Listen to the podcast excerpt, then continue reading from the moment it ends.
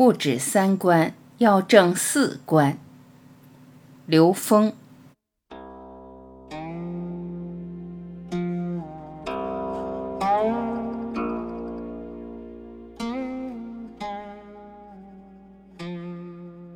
天人合一的宇宙观，未来的赢点在境界。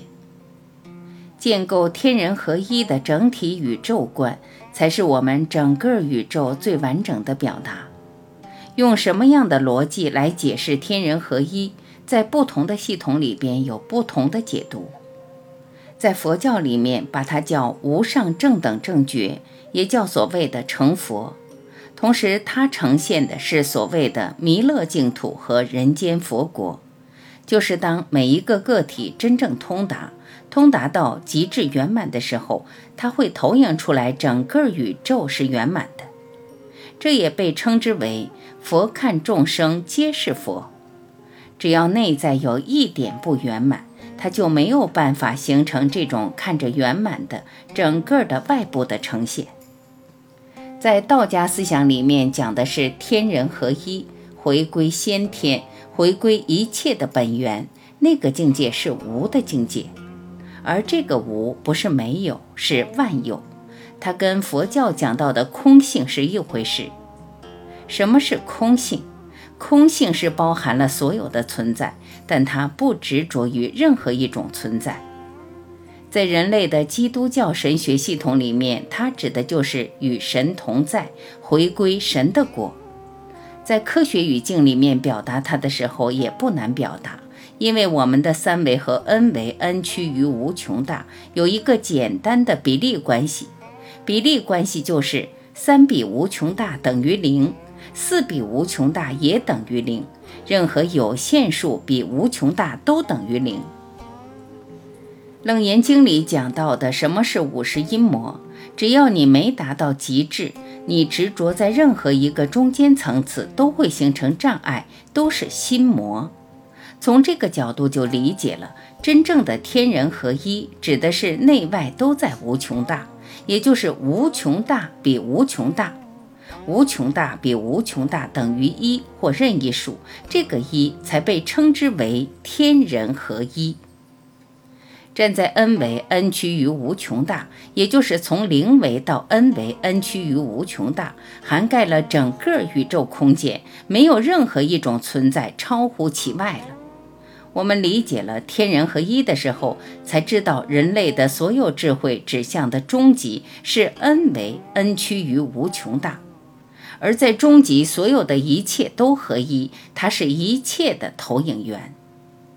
当知道一切的投影源涵盖了一切的信息，同时又不执着在任何一个中间层次信息的时候，代表的是境界，是彻底圆满的境界。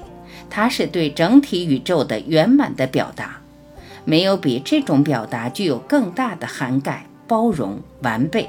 所以，天人合一是一个完美的表达。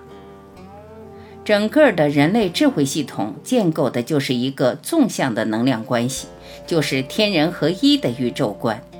它建立的宇宙观是完整的，是全方位的，是全息的。协和万邦的国际观，从文明晋升到和谐共生。我们人类发展四个阶段：原始共生阶段、野蛮晋升阶段、文明晋升阶段。以商业竞争获得资源，用和平的手段获得，或者是扩大自己的生存空间和对财富的支配权。但是我们没看到，这是人类合伙抢地球。我们的动因是什么？是想活得更好。但是这个动因会让我们人类透支我们自己及后代在这个星球上生存的条件。因此，我们必须进入和谐共生阶段。不仅仅是人的和谐，包括人和自然、跟环境乃至跟宇宙整体的和谐。国际观不是以竞争，不是以彼此的掠夺，而是以爱、以能量波的共振。协和代表的是能量波形成的同频共振，万邦就是所有的存在。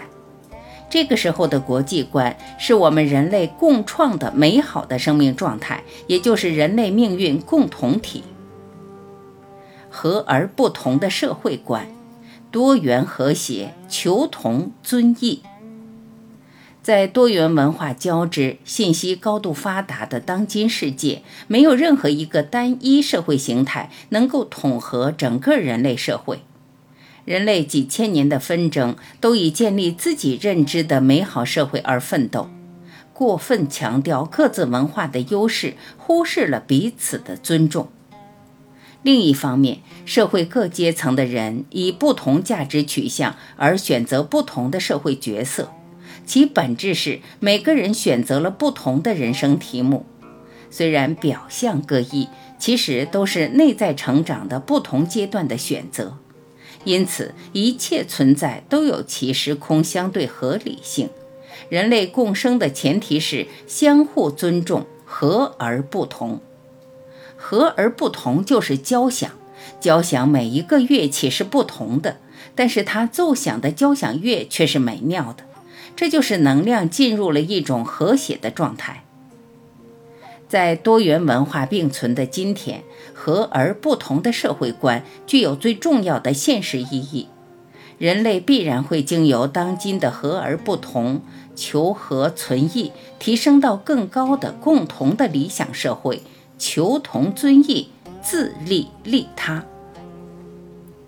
人心和善的道德观。人心止于至善，我心即宇宙，心即是宇宙。当人心进入一种和谐的状态、和善的状态的时候，它为生命的内在的纵向提升创造了充分且必要条件。这里面说的道德，恰好是指的恩为恩趋于无穷大，讲的就是东方智慧的乾道和坤德。所以，人心和善的道德观是为每一个生命觉醒创造的充分且必要条件。以不同的人生使命，选择不同境界的善，由此形成整个人类共同向善的正能量。以此而建立的道德观，必将引领人类共同走向美好的未来。